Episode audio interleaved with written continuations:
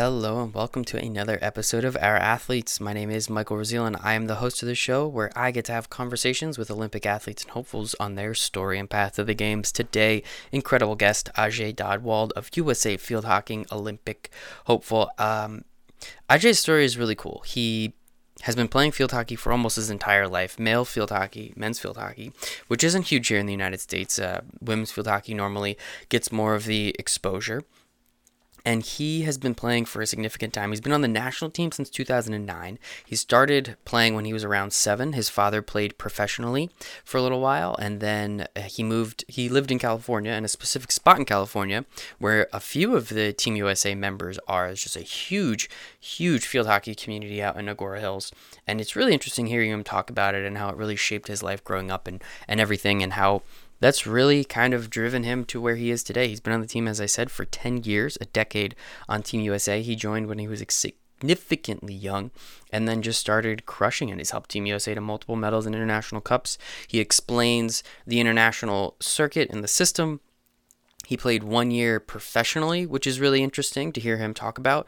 Uh, he went to Johns Hopkins, but there is no male college field hockey, or at least not one that was up to snuff for him. So he was able to train and continue to uh, go to school in the medical field, uh, which is pretty pretty impressive. And yeah, the Pan Am Games are coming up relatively soon, so we're super excited for it. And if they win, the men's team gets to go to the games, the Olympic Games. So very excited. And he's also a coach at Rutgers University, my alma mater, about 25 minutes down the road from where I am currently sitting. So it was always fun to hear about that as well. So um, Please enjoy this interview with Ajay. But first, have you ever wanted to start your own podcast?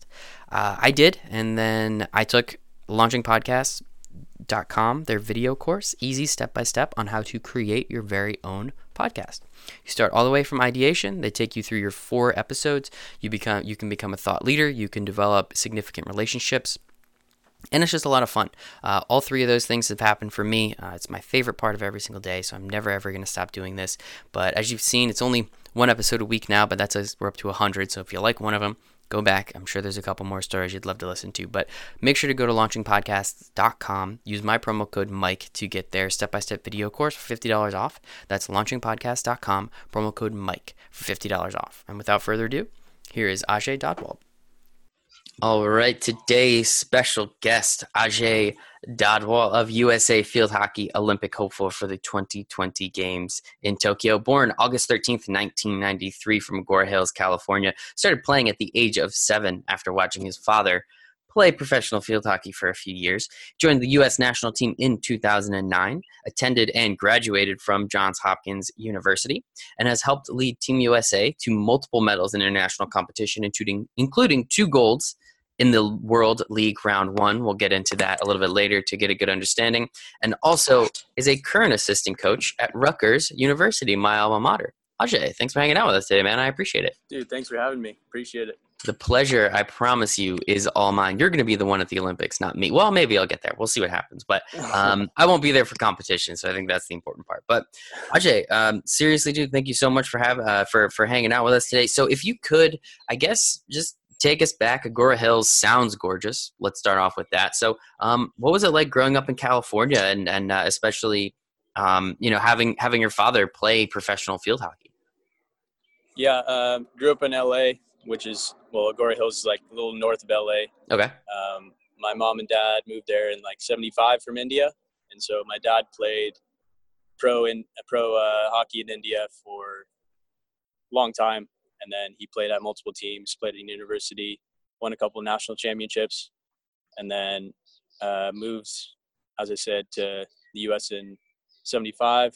Got a house there. I was born in '93, and then he was kind of still just playing recreationally, but he had a bunch of friends and they created a team, and then I kind of just grew up watching him at the the local field at Moore mm-hmm. Park College, which is like one of the hubs of LA hockey and then yeah, kind of just fell in love with the sport. I played some other sports too, but it was just kind of fun playing with my dad, learning from my dad, playing in the backyard, doing random stuff like playing in the house, breaking some bases with tennis balls and stuff. So stuff always happens, but kind of just got a passion for the game at an early age and then kind of took off from there. That is awesome, man. Yeah, I mean, if you're playing, if if you're a kid growing up and you're going to try and become professional at something, you have to break something in the house, right? Oh, like that's some. It's like a prerequisite at this point. Like if you didn't, then you didn't try hard enough. Exactly. Yeah, I uh, I tried playing with the a hockey ball inside the house at first, but then I broke too many too much stuff. My mom and dad were like, "Okay, here's a tennis ball." So a li- little bit lighter, uh, a little bit Yeah. lighter on the windows of that tennis ball is. That's awesome, man. That's that's great to hear. And so, how um, I don't, I, I might have missed it. How long did your dad play professional field hockey for? uh, till he was about 32, Wow. 30, okay. 32, I believe. Mhm. Yeah, So he he he kind of started from uh, like school age, so not as early as me, but around like 13, 14. Mhm. So, So, yeah. so he he played field hockey for a significant period of time. I mean, like that is incredible. Um, Yeah. You know, to, to to play professionally for so long, kind of come over here and then and then find some friends. So as, as you said, um, Agoura Hills is and and Northern LA is kind of where the hub of. Um, is it is it men's or just is field hockey in general? uh, field hockey in general. So there's this guy named uh, Tom Harris, who kind of started the Moorpark field over there. Uh, he built it himself, and then kind of started a league structure and a tournament, which is actually going on this coming up weekend, um, the Cal Cup, um, which has been going on for like 48 years now. I think it's the 48th year that it's been going on. So it's a really good tournament. But basically, that's like a lot of people who started hockey um, in the LA area go through Moorpark College, which is awesome. That It's is really fantastic. cool to get like a bunch of random people that just know the sport. So, which isn't that big of a sport in the United States, I guess, compared to the other sports. But it's nice to have like that home base. Yeah. And that's that's why I was going to ask that question is is really just understand what what that is like. I mean, obviously you don't know any different, right? Like that's where you grow up, that's how it happened. But now being, you know, going around the world, going to other places in the United States, obviously Johns Hopkins is is over here on the East Coast um, a little bit, if right, Maryland, right? Yeah, Maryland. Yeah. Okay. Good. Just Baltimore. I don't want to sound like a total idiot, but um, but no, no, no. Uh, like like what? How how does that feel again? Kind of coming, leaving that area and understanding really that that field hockey isn't that huge. I mean, it's been in your life. It's been very significant. But what is it like, as you said, kind of knowing that there's always that little spot out in Northern California? Um, and how could you then compare that, I guess, to the rest of the country, or at least the places that you've been, with how they intense they are with field hockey? Yeah, it's really cool. I mean, most of the guys are actually, I feel like five, five or six of the guys that are actually on the national team have come from Moorpark. Mhm. So, um, and we kind of grew up playing against each other, playing with each other, like having those kinds of friendships from a really young age. I mean, like we started playing like U9s, U10s together, and then now we're all of a sudden on the national team. So it's really cool to just grow up in that kind of culture and like especially in the Moorpark community, you see like older people playing. Like they have a Division three, which is like the older people, and then you have Division two, Division one, and then you Mhm. always kind of stick around to watch the Division one guys play because they're like the cream of the crop. And so when you're a U10 guy watching the Division one guys play, you're like, okay, I got to get over there. And then, so it's it's a pretty cool culture. Like there's like upward mobility no about no matter like what you're doing. So and then there's always like parents watching. There's like mixed hockey for like the younger ones. There's like U19 hockey. So all age divisions, all people playing, parents involved. There's food around. So it's a really nice culture to be around and grow up playing that kind of sport and gain a love for it that way. Like the majority of the guys that play hockey, the nice. It's not for like fame or like money. Or, there's really nothing in it besides I enjoy this sport. Let's try to take this to the next level. You know. Absolutely, a hundred percent, man. I love that. It's just super cool to know that there is uh, cultures like that, and, and I'm sure there's cultures like that with all the sports. Um, but specifically, you know, California is such a giant place. Um, you know, they have some good sailing out there, some great water polo, and now I find out that they have some incredible field hockey out there as well. Uh, which sounds like we we are very grateful um, for the national team. I guess it sounds like considering significant number percentage uh, of the dudes on the team are out there. I, I love that, man. That's great to know. Yeah. Um, so uh, I do kind of want to take a pause just a quick second from your story and just get a really good understanding of the sport itself. Um, so as you were saying, the culture out there where you came from, obviously within your family alone, but then also the area is very, very huge into field hockey. And it's, as we already kind of alluded to, it's not really big anywhere else. You play this because you love it, not because you plan on getting famous or becoming a millionaire. Well, I'm crossing for my hand. I'll cross all my fingers for you, man. I want you to be an ultra, ultra millionaire, but um, we'll see what happens, right? But um, could you just give us a really good understanding of the sport itself? I mean, I've, my girlfriend played it in high school. I've watched it. I'll watch it when the Olympics come around. I really don't know what I'm watching though, and I think that that's a problem. So, can you just give us, you being a coach, this might be really easy. Can you just give us a solid foundation of what the heck I'm watching and and what I should be looking out for the next time I do watch it? Yeah, so uh, 11 v 11, 10 field players, one goalkeeper uh, per team. Um, position wise, it's like similar to soccer. Like you have a backfield, midfield, front field, um, and basically you have a hockey stick which is um, round on one side, flat on one side. You have a hockey ball, which is kind of hard. It's like a, I guess, similar to a baseball. Um, and you can't use the round side of the stick. The ball has to be, well, there's different rules and regulations, but basically the the main job of the referees is to like keep keep the game safe. So the ball can go in the air, but it has to be in a spot that's safe for the players. Mm-hmm. So you can lift the ball, but it has to be in a safe spot, etc.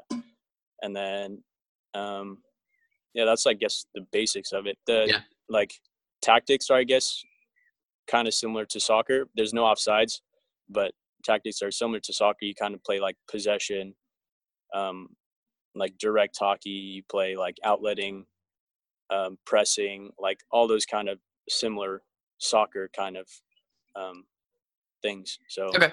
you know, that yeah, makes I sense. guess that's a yeah. I don't know if that was helpful, but no, very. It's kind of easier if you start watching it and then yeah, learning it from there.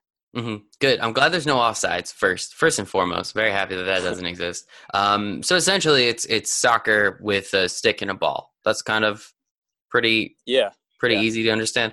Uh yeah. So is this bigger in Europe? Like much bigger in Europe? Yeah.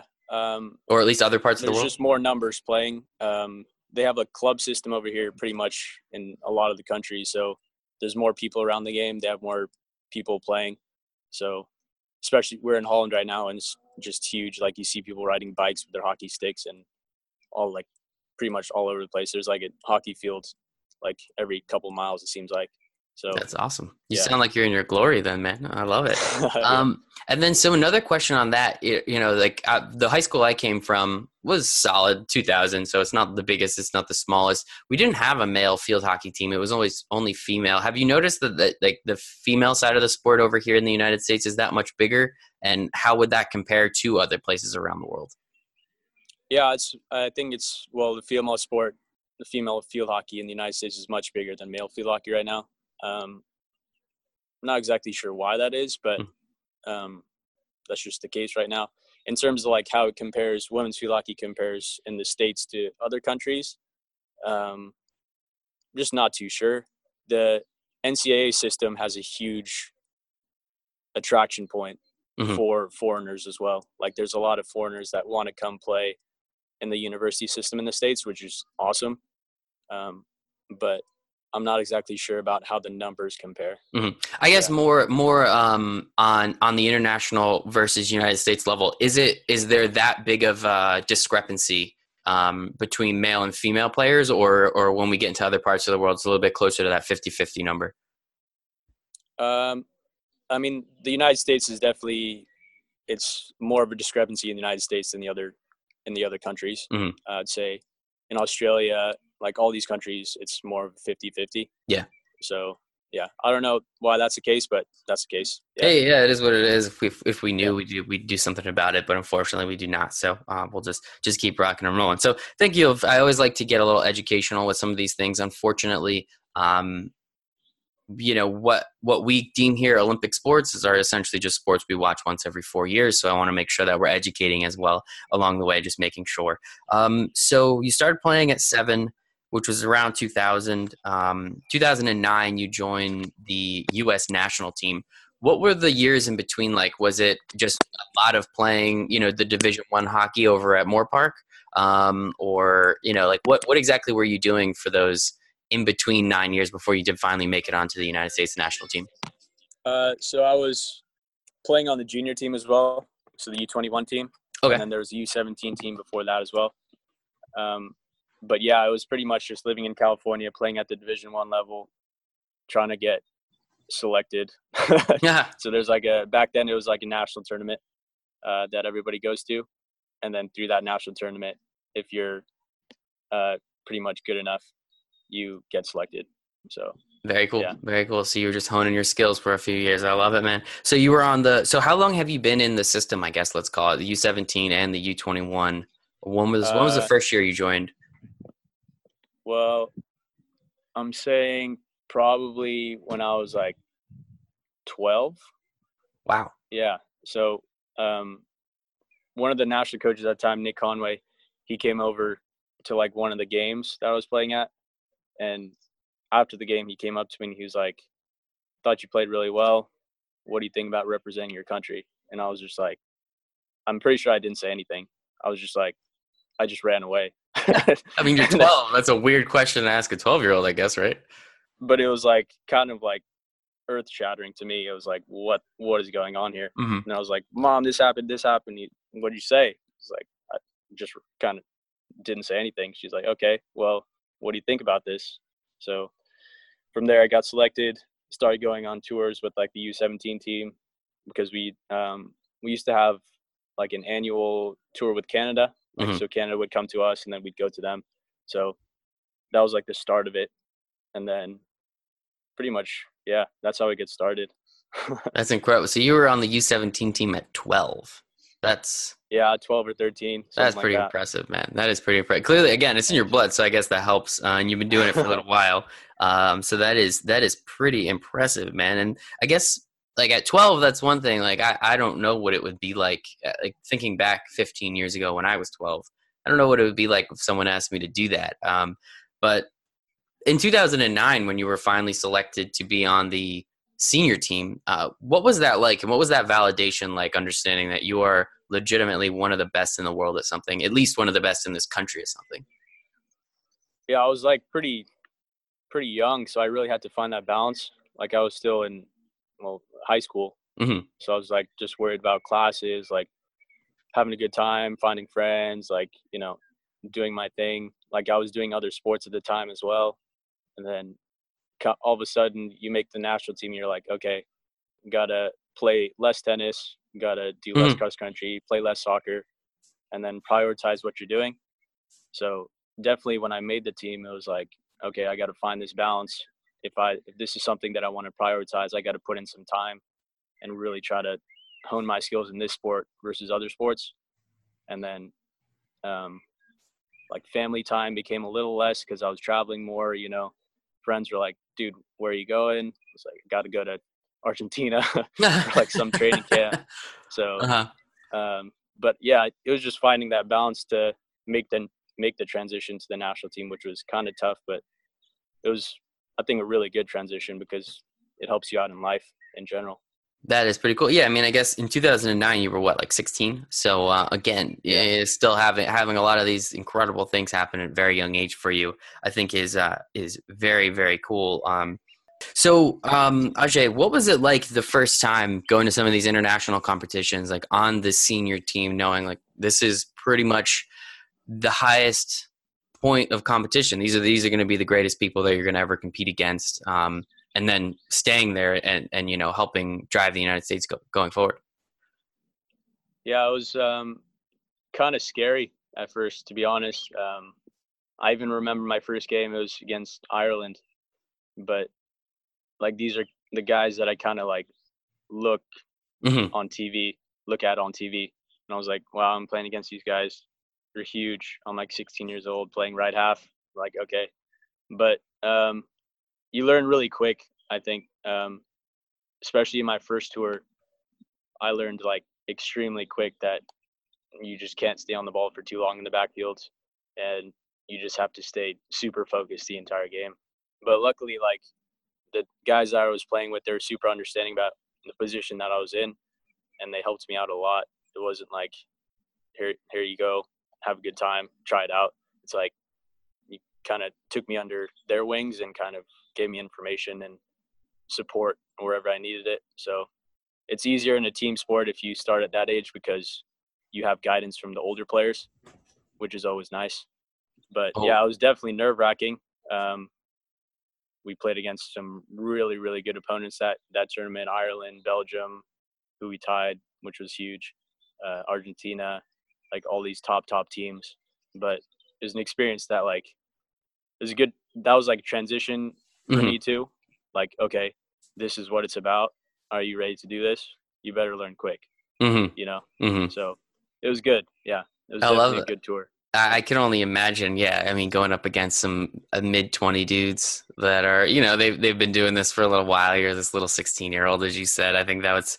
I'm, I hope there's some good pictures from that. I'm I'm sure everyone could share a laugh now, considering you've been on the team for a little while, and and now you're in that position. But um, so obviously, 2008 was the Olympic year. Um, then 2009 is the next year. So with you coming on the team, is that kind of what happens on?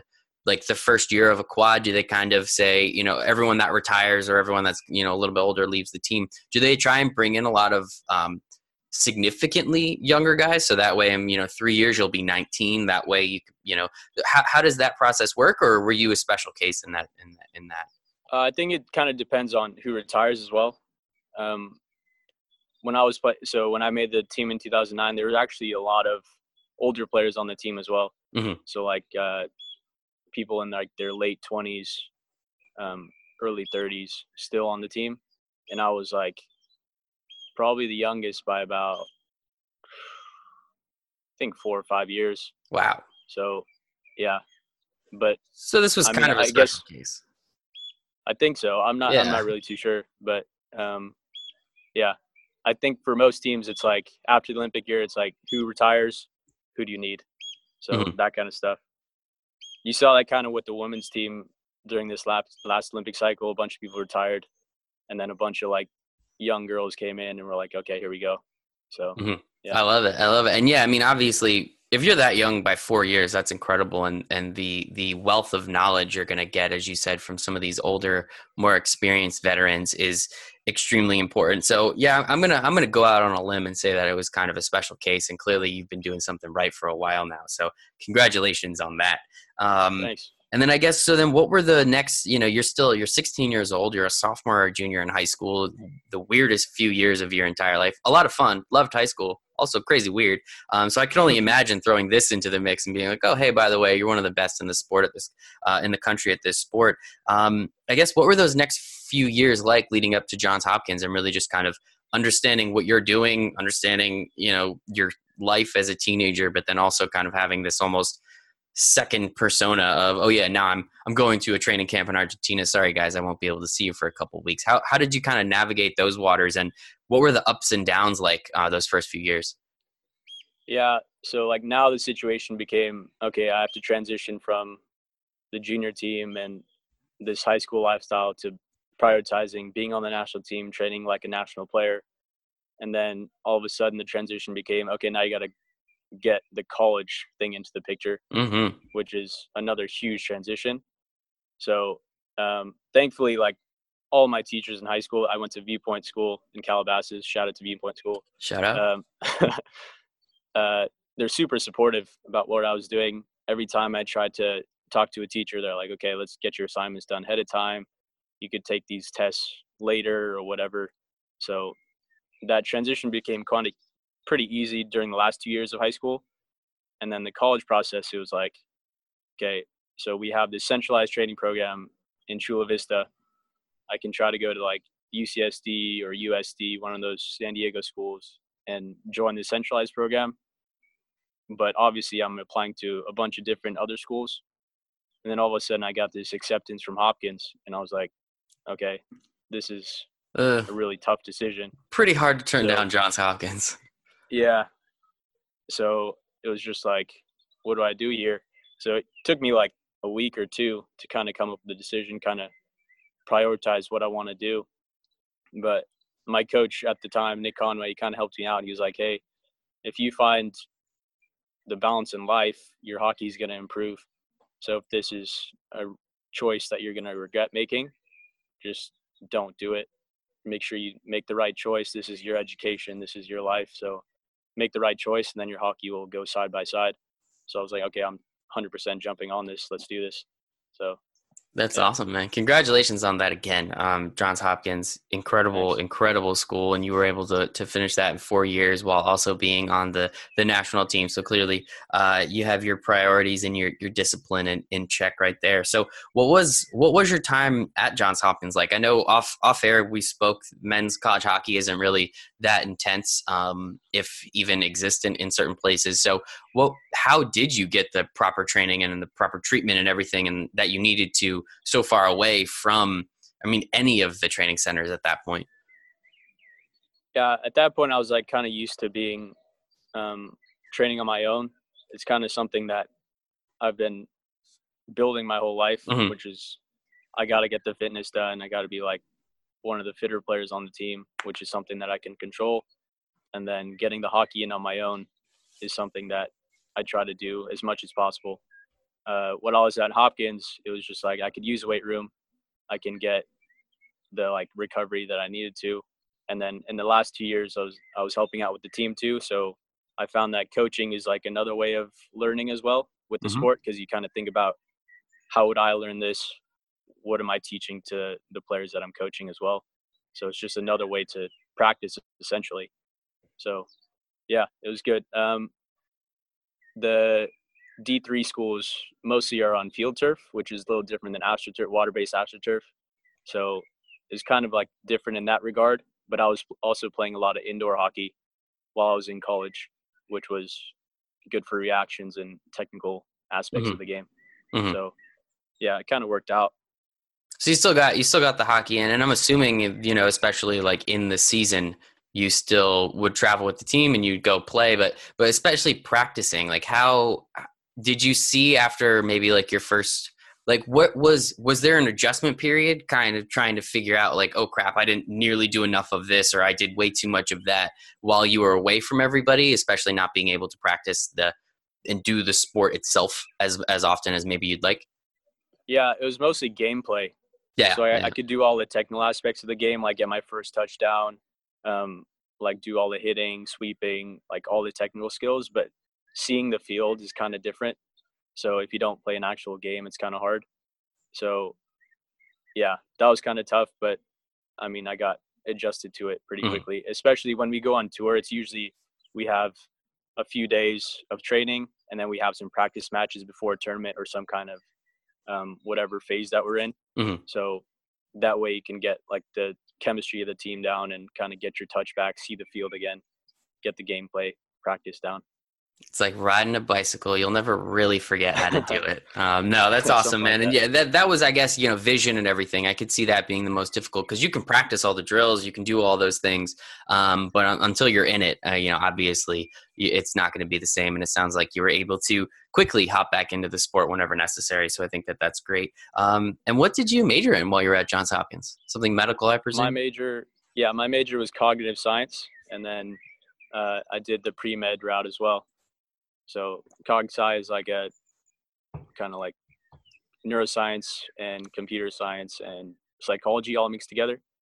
And then I wanted to do I wanted to become that was the plan to become a doctor. Mm-hmm. kind of didn't work out for now, but um, I did the pre med route as well and kind of put the doctor thing on hold very cool. while I'm playing hockey. Yeah, do your thing. I mean, you only get one shot to do this. You might as well enjoy it. You can always become a doctor after, right? Like that's always a possibility. Yeah. So, but we'll get to that a little bit later. Um, I promise you that. So, um, been on Team USA for a little while. You're at Johns Hopkins, clearly being able to use, and I know that Johns Hopkins is incredible with um, uh, lacrosse. So I'm assuming they have a lot of the things that you may need to utilize. Obviously, as you said, you were a coach there on for the for the female team for a little while. It sounds like, which is great. Um, so congratulations on on doing that as well. And I guess then, you know, obviously, again, men's field hockey isn't huge in college. What is the professional men's field hockey circuit like, um, either here in the United States and then around the world? Uh, so professional men's hockey in the United States doesn't really exist. Mm-hmm. Um, abroad, it's exists to some level. I wouldn't call it professionally, like fully funded, mm-hmm. but um, almost like semi-professional, I guess. But there's like the majority of the guys on our team right now are playing in professional or semi-professional leagues over here. in like Holland, Germany, England, like all these countries that have a pretty good league. And so um, you basically play for a club. They might give you some benefits like housing, some like cash on the side, Mhm. some like coaching job, which I did at Reading. So yeah, that's kind of how it works. And then yeah. So you right after Johns Hopkins, did you go play professional for a year, or was there there some time off in between? uh, some time off. So I went to San Diego for a year to Mm-hmm. train in the centralized program, Very cool. and then from there I went straight to Reading. And what was it? What? How did you feel about that year, kind of being at the centralized program? As you said already, you kind of were great at being independent with it. What was it then like going to that? I guess the hub again, and, and really immersing yourself for that next entire year. yeah, it was really good. I thought, I mean, the the program was kind of smaller um, at the time. There's like eight guys um, playing um, in the centralized program, but I mean the the resources that we had at the Olympic Training Center at the time over there in Chula Vista was just unreal. Like we got the weight training, the conditioning, all the kind of resources with ice bath, like all that kind of stuff was just it was a really good environment to train pretty hard. And so once I got that down, got my fitness level at probably the highest it's ever been. Well, say I'm a little fitter now, but still, I was gonna say until now. yeah. Um, but then it was a good transition to go from there straight to semi-professional hockey in England, so I could really perform. That's great, man. So what? Um, why only one year then? What What was it that I guess didn't keep you for doing two or three years potentially there, or even up until the next Olympic Games?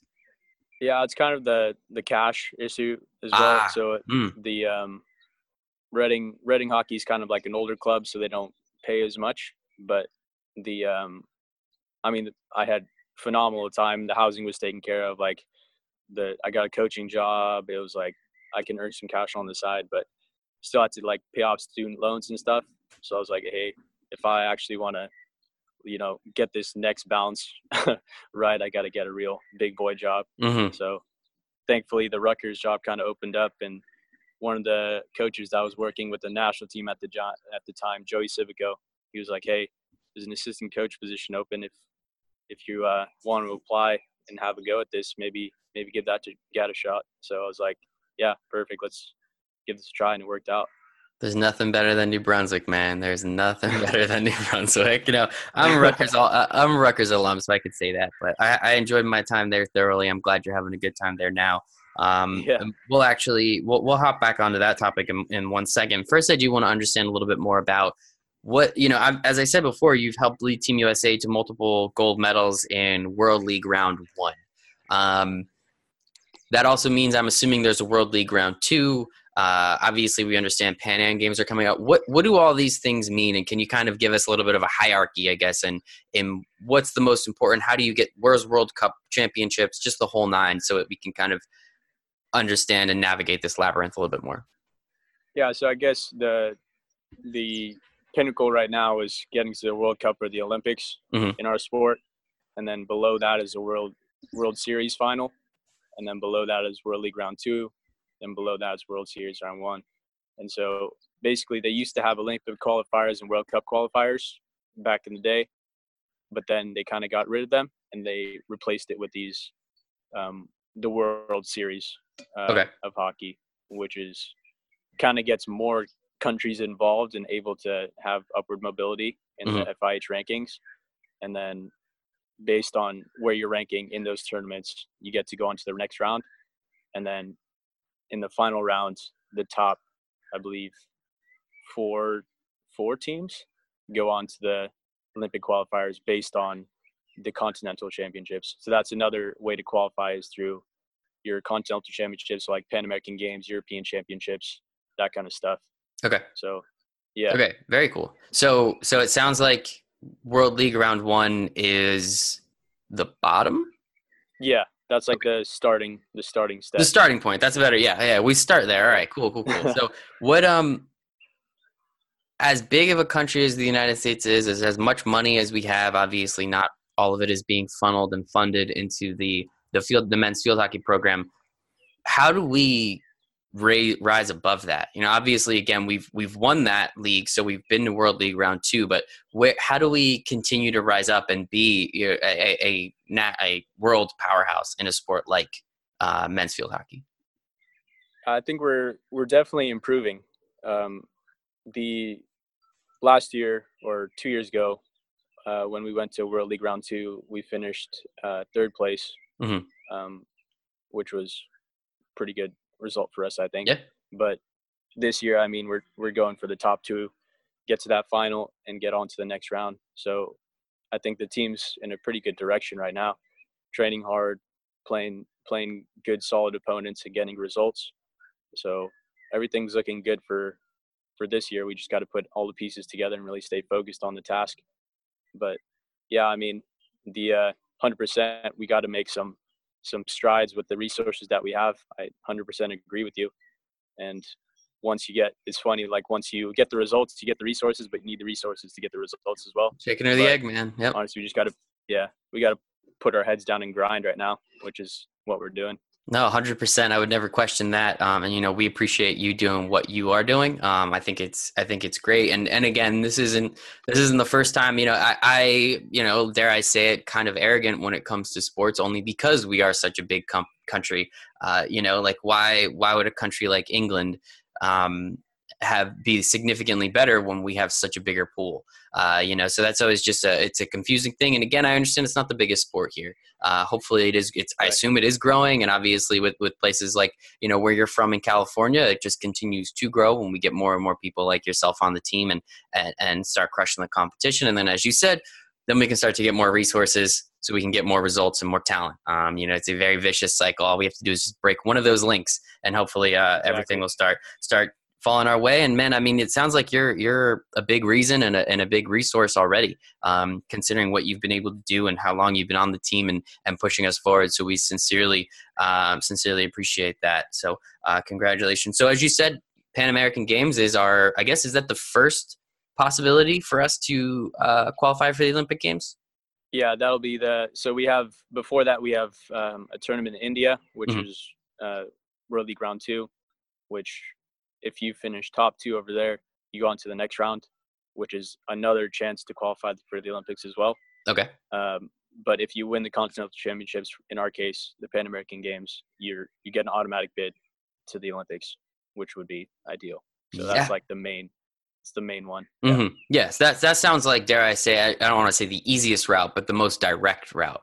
Is that Right. is that okay? Yeah. Yeah. So if you if you you do a- X, Y happens. It's not okay. You do X, then Y happens. Then if you do Y, then Z happens. You know, we don't have to keep Yeah, climbing yeah. this ladder. It's if you win, we're good to go. Um, how many teams uh compete in the Pan American Games? How many countries? Uh, it depend. This year it's eight. Eight. I Okay. believe. So yeah, I forget who we we have Mexico, Canada, um, and Peru in our Mhm. pool. Very cool. So, yeah. All right, man. Yeah. Well, that that sounds that sounds like fun. And what um what are the prospects? I mean, obviously any given Sunday, right? Any given day, anyone can beat anyone, but how how confident do you guys feel and what do you think needs to happen for either things to break your way and and get us to that final so that you can win or, or what, in, in your opinion, how do you how do you see some of this stuff playing out?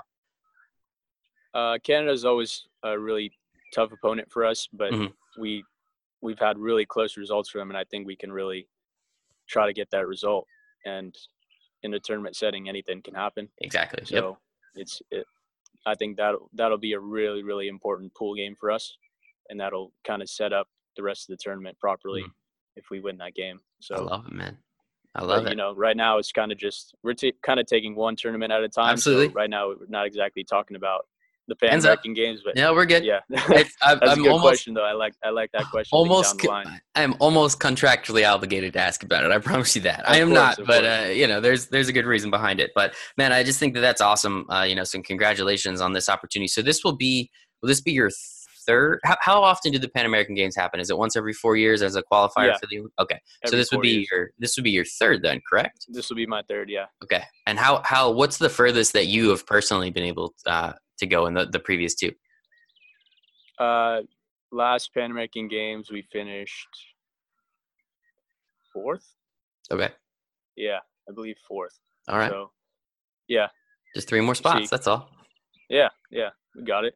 Yeah, why not? You Right? know I love the, how the how the team's improving right now. It's um, you know, it's looking good. That's awesome, man. I love it. Well, hey, we're I promise you this: we will be rooting for you. Um, and I know you know Pan American Games are coming up as of recording in a couple months. Um, so super excited to hear um, some of the good stuff that happens there. So, so as you were saying before, Pan American Games is one way to qualify for the Olympics. What is another way to qualify? I just want to make sure the audience and everyone, including myself, is up to date and understands exactly the the opportunity. So as you said, we can go from World League Round One all the way up to Olympic qualifiers. Um, is there any other? Are there? Is it a point based system? Is it only so many con- uh, countries from a certain continent can make it? What are what are some of I guess the intricacies that we might not even know about? So it's um this next tournament that we have in India in about Mhm. two weeks. We if we finish top two there, we go on to the next round of Mhm. the World Series, and then over there you have ranked countries um, from the FIH against the qualifiers from the round 2 Mhm. and then based on your rankings in that tournament, you can get a bid into the Olympics as well. Okay, that's cool, Another that's another possibility. love it. And how many countries uh, go to the Olympics for men's field hockey? Uh, Twelve. Twelve. All right. Yeah. So let's just win the Pan American Games. How's that sound? Yeah. that might that might be our best shot. I love it, man. Well, congratulations again. I think that's super cool getting the opportunity to speak with you, Ajay.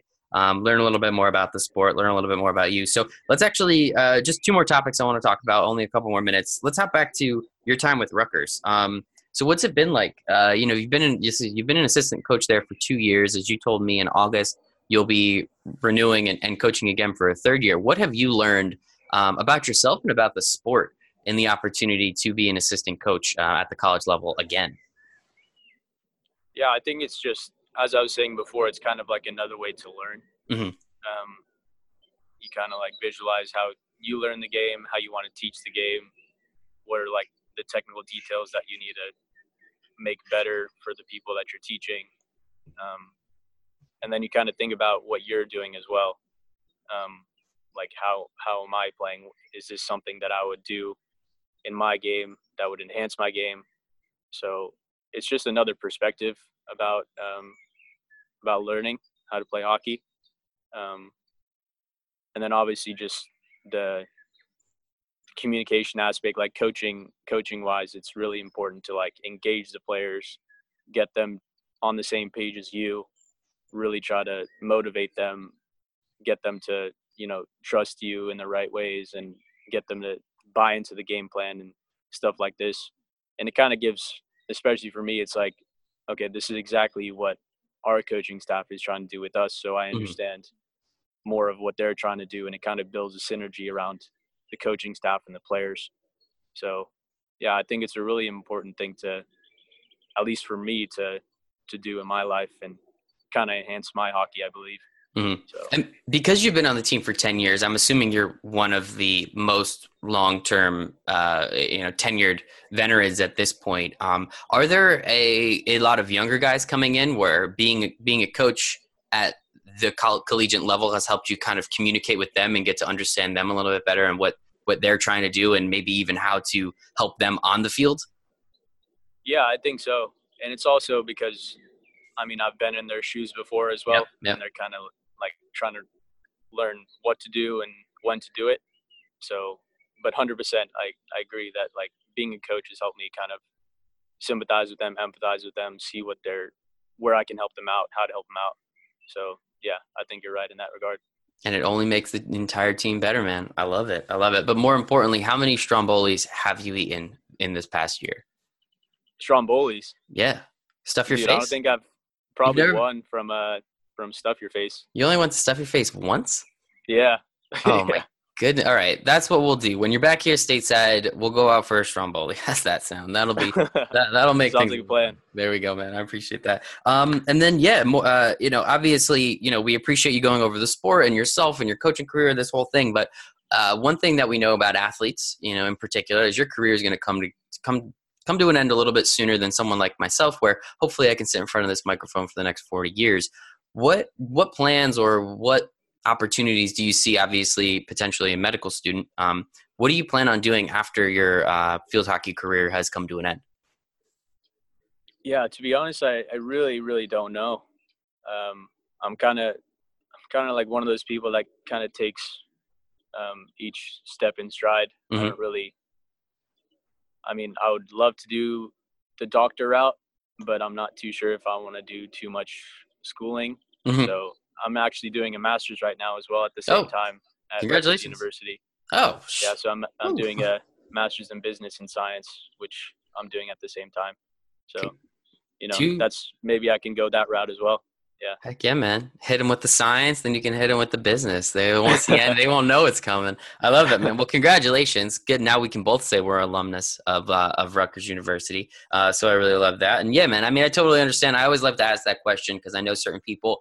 Um, you know, I've talked to Olympic medalists that are like, I'm not going to stop my sport, but eventually my sport's going to stop me. So then afterwards, I want to be a veterinarian. It's like that's kind of cool. Didn't see that one coming at all. So I always like to ask that question, give you the opportunity. Um, you know, if there is anything on the horizon. Again, uh, seems like you, are a pretty smart dude and what you've been able to accomplish already. Uh, so I'm sure it won't be too difficult for you to find a, a career path after um, the unfortunate end of your sport. But Ajay, I mean, man, this was fantastic. Thank you so much for your time. Uh, that's about it. Is there anything anything we missed? I think we did a pretty good job, right? Dude, that was fun. Yeah. Fantastic. Thanks for having me on, dude. Uh, I promise you, the pleasure is all mine. You're the one that's been on the United States team for 10 years. So, one more time Ajay Dhadwal. Did I get that right? Yep. Oh, see, okay. Nailed I was worried. It. After about an hour, I usually lose the last names. Uh, USA Field Hockey Olympic hopeful, looking for 2020. Uh, congratulations on everything so far, and uh, looking looking forward to watching you and your career moving forward, man. Thank you so much. Thank you, man. We'll get some Stromboli in uh, New Brunswick sometime. Thank you so much for listening to this episode of Our Athletes with Ajay Dhadwal. Uh, as I said, he is such a cool, cool guy. So fun, very down to earth, very open, honest, intimate guy. And listening to him talk about field hockey and everything that he loves about it is why I love doing this. And listening to Olympic athletes and hopefuls and their legend and what what it's like trying to make it to the Olympic Games, especially in one of these, you know, we'll call it a lesser sport, an Olympic sport that we really only pay attention to once every four years. So very grateful I had the opportunity to interview Ajay. Make sure to follow him on the uh, all his socials. Everything will be in his show notes. Please follow us as well at ourathletes.us on Instagram, at ourathletesusa on Twitter. Check out the new website, ourathletes.us. If you or a company that you know or someone that you think might uh, make sense for, please send them my way if they're interested in an Olympic athlete experience. Very hyped for what we're doing now moving forward, just kind of adding the experiential side in it more uh, rather than just the straight sponsorship side. So, extremely, extremely excited moving forward. And yeah, please rate this, comment, review, give us five stars. The more of that that I can get, the more people people can hear these incredible stories, please share this with all your friends. Again, Ajay's story is great, but there are, as I said, 100 episodes up, and there, I'm sure, is a story that you'd be interested in. So thank you all so much. Thank you again to Launching Podcasts. Uh, promo code Mike for $50 off for their easy step by step video course on how to create your own podcast. And other than that, sincerely appreciate you listening, and I hope you make it a wonderful day.